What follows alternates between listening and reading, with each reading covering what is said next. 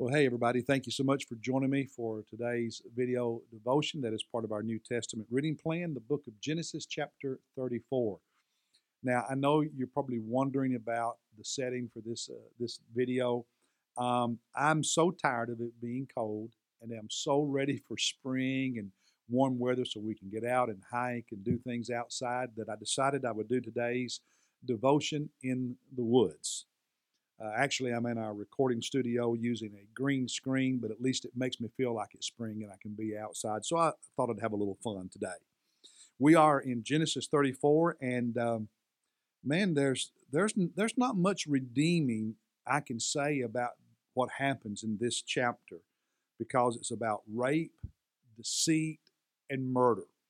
Um, in this chapter, if you've already read it, you know that. But let's look at the first two verses real quickly. 34, verses 1 and 2 in Genesis. The Bible says, Now Dinah, the daughter of Leah, so this is Jacob and Leah's daughter, whom she had borne to Jacob, went out to visit the daughters of the land. So she's out in the surrounding area visiting the, the Canaanites, the local people. Verse 2 When Shechem, the son of Hamor of the, of, of the uh, Hivites, the prince of the land, so his dad was the king, you could say, of this small town and he's the prince, the, the son of this of Hamor. When he saw her, when he saw Dinah, he took her and lay with her by force. That means he raped her. That's exactly what it means. Um, and then the story continues with all the conflict that developed because of that.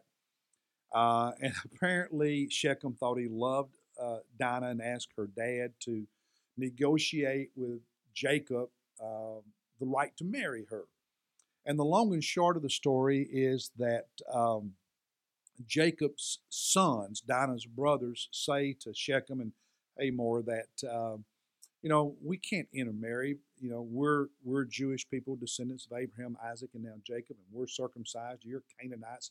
You're not. You're not circumcised. But, but if you agree to be circumcised and have all the males in your town circumcised, then we can marry your daughters and you can marry our daughters and we'll become one people. And Shechem and Hamor say, hey, that's great. We can all be one big community rather than two different uh, tribes, if you will.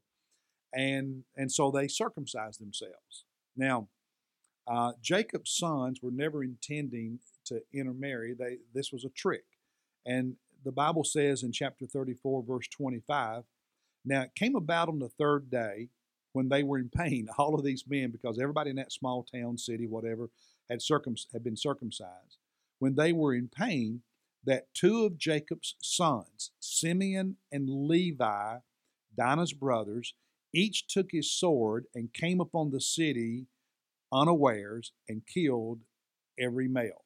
So while they were laying in pain, unable to defend themselves, these two men with their swords go in there and kill all the men. Now, just a horrible story.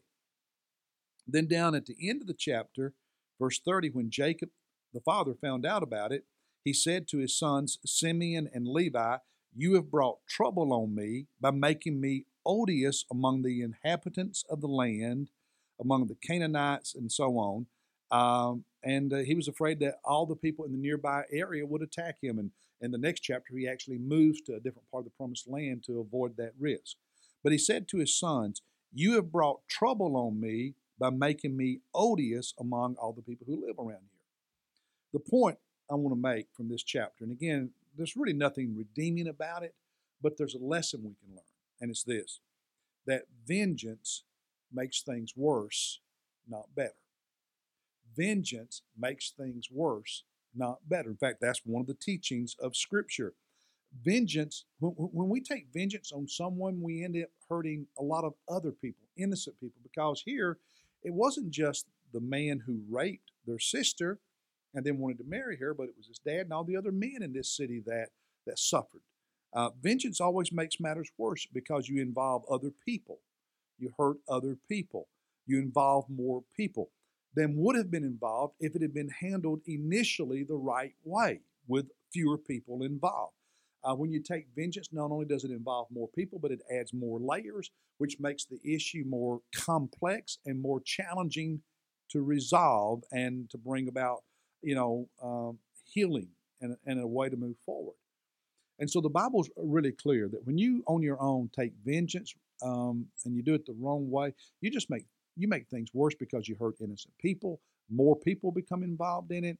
There's added layers, and when you make things more complicated, more complex, and you involve more people, you just make it more and more difficult to ever find a resolution, to ever find peace, to ever find healing. So, uh, vengeance is not good. We leave that with God. We trust justice will be done, uh, but do it the right way. But personal vengeance, it's not a good thing. It doesn't work. That's God's word for today. Uh, God bless you, and I'll uh, see you tomorrow as we wrap up our devotions by looking at Genesis 35.